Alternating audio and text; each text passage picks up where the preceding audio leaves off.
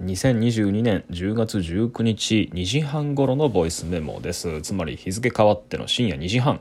まあ、いつも通りねこの静まり返ったリビングで一人こっそりボソボソスマホに喋りかけながらこのラジオトークを起動しております。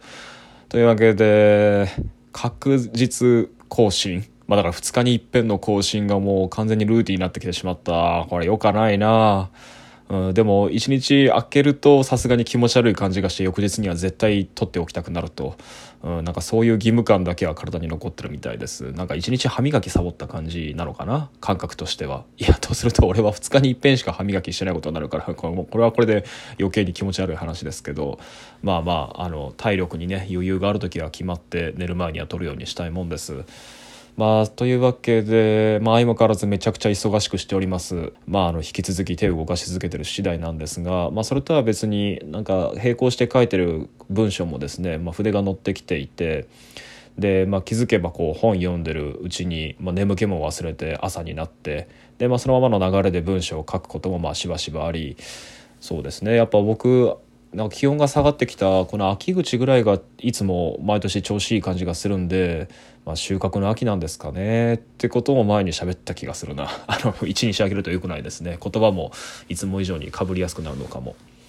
であそうだ。あのねこのラジオトークはあのお便り機能があってですねあの僕めったに覗かないんですけど時々覗いてみると結構な量のお便りが来ていてまあもうほんとすいません。なんかなかなか開けることがなく反応が遅れてしまうんですがもうありがとうございます。なんか野犬さんだとかえー、霊実さんだとかあと TS さんだとか孝、太郎さんだとか、まあ、鈴田さんだとか、まあ、いろんな人があのお便りを、まあ、くれていてですね、まあ、大体はそのラジオトークのあのスタンプ機能で「もういいね」とか「お疲れ様でした」みたいな感じのがほとんどなんですけど、まあ、中にはその熱心に感想をくれる方もいらっしゃって。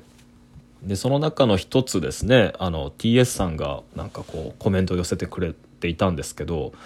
あの「サイレントっていうドラマが今あ地上波でやってるみたいででその「サイレントっていうドラマは難聴と,、えーと、あるいはろう者そして声っていうものをテーマにした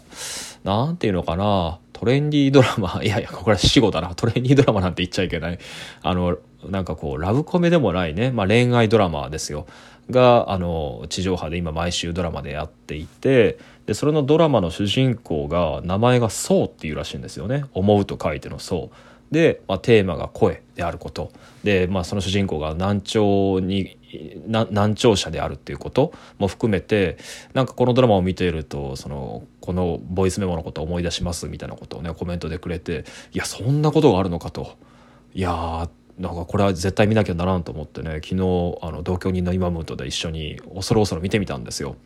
で確かにこのラジオあこのボイ、えーと、このドラマの仕立て自体もやっぱりすごい僕が気になっていることの目白押しだったのでで、まあ、最初はなんかやっぱりこう軽薄なドラマになってるのかなとか期待あの警戒しつつ見たんですけど 今日言い間違いが多いな。あの見たんだけどなんかまあ追ってね展開を見てみないことにはにはどうにも言えないけどやっぱりこうすごい誠実にこのテーマを扱ってているようにあの1話の時点では見られてですねなんか続けて見てみようと思いましたね。地上波ドラマを毎週続けてみるだなんて本当久しぶりだけど少し興味が湧いてます。でそれとは別に主人公の層がなんかこう声がいいの一点でなんかこういろんなヒロインたちからなんか思いを寄せられてるみたいな描写があってですね。いやなんか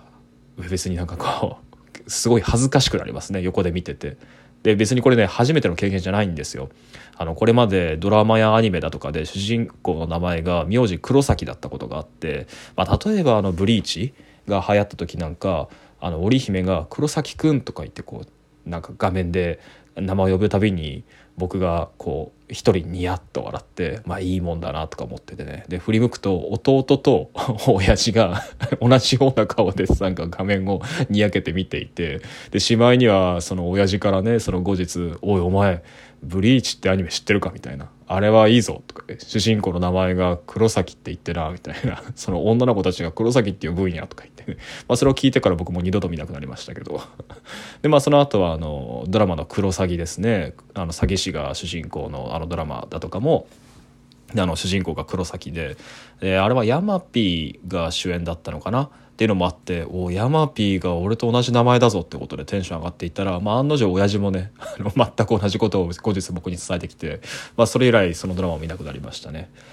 えー、何の話してんだかあそうだそうだあなのでこの「サイレントのドラマはねおそらくこう黒崎家レベルではなくて僕個人レベルで僕一人だけがこのドラマを僕が主人公だと原始しながら見ることができるので、まあ、これはね人生で初めてなんだろうなあの当事者感覚をね家族によらず僕一人で独占できるドラマだってことでねそういう意味でも忘れられない作品になるんじゃないかと。いや何言ってんだって話ですけど これこれ本当に何の話だ？あの、まあ、そういう嬉しいことがありました。でえー、っとそうね。あもう6分も喋っちゃった。あの今日話したかったことは、えー、っと前回の録音で話したえー、っと2つのイベントがありましたねトークイベント。で後者のトークイベント。バンナー星人さんっていう方がお書きになった。でこの方はそのタイで日本語学校をもう十数年やられているっていう、えー、っと人なんですが日本語学校じゃないわ。あのバンコクの公立学校にてタイの高校生に日本語を教えているっていうもう日本語教師として向こうに滞在している方なんですけどその方があのお書きになった、まあ、タイの「えー、怪談話を収めた本ですね「タイぐるり怪談機構」というのがあってで、まあ、これに関するトークイベントだったんですよね前回参加してきたのは。でそのイベントを終えてこの本を読み進めていくうちにいやこの本はこの本でめちゃくちゃ面白いなってことに気がついて。えっと、それについてちょっとおすすめも兼ねてね話しておこうと思います。でこの対ぐるり階段機構なんですけどこのバンナー星人さんが、まあ、十数年以上あのタイに住んでる中で,、えっと、でそのタイの、えっと、いろんなメディア環境、まあ、ニュースや、まあ、例えばそのテレビだとかで階段オカルト話ってものとすごく距離が市民の距離が近いっていうことに興味を持ち自身でもまあ怪談収集家となってですねあの近所の人だとか例えば出先で知り合った人だとかが話す怪談っていうのを聞いては収集しで時にはその、まあ、聖地とされた場所に足を向けてですねあの集めたりこう取材してきた話っていうのをまとめてきてでこれが面白くてこうあのタイの主要な観光地をあの空港からぐるっと全土一周する形であの収めた本なんですよ。でなんかね観光案内みたいなものにもなっていてでその最初の話が空港から始まるってこともあってもう読んでるだけでなんかこうタイに小旅行行ったような気持ちにもなれる、まあ、すごい不思議な本なんですけどやっぱりね読んでいてすごく面白かったのは、まあ、タイの怪談もそうだしあとはタイ、え東南アジア系のホラー映画っていうのもネットフリックスで配信されるようになって、まあ、ちょっと、まあ、そういうブームが起こってるなってことも自分で感じていたんですがあの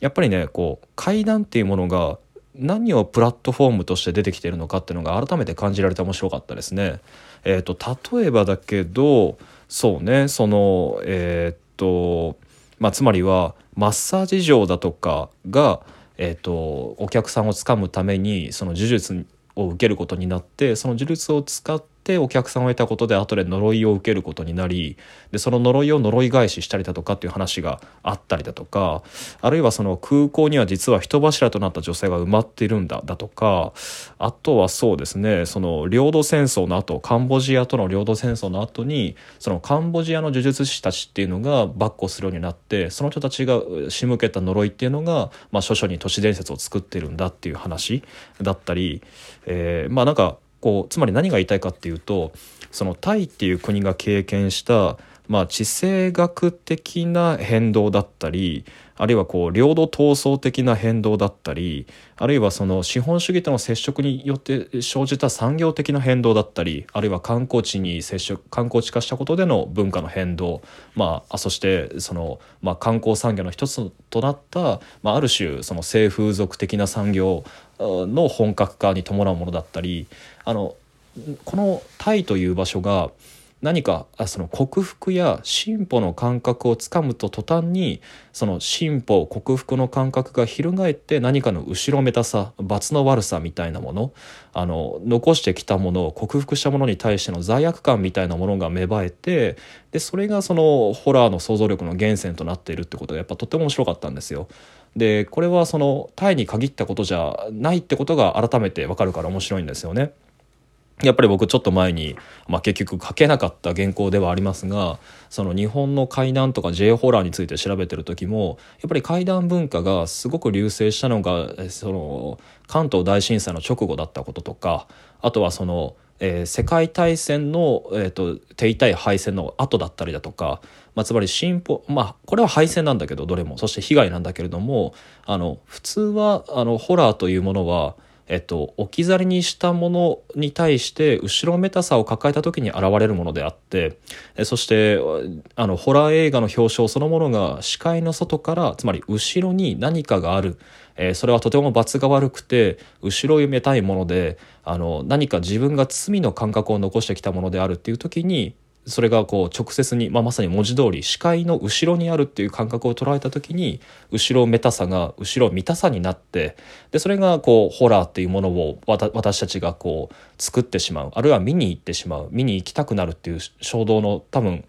こう最初の最初に多分そういう仕掛けがあると思うんですよね。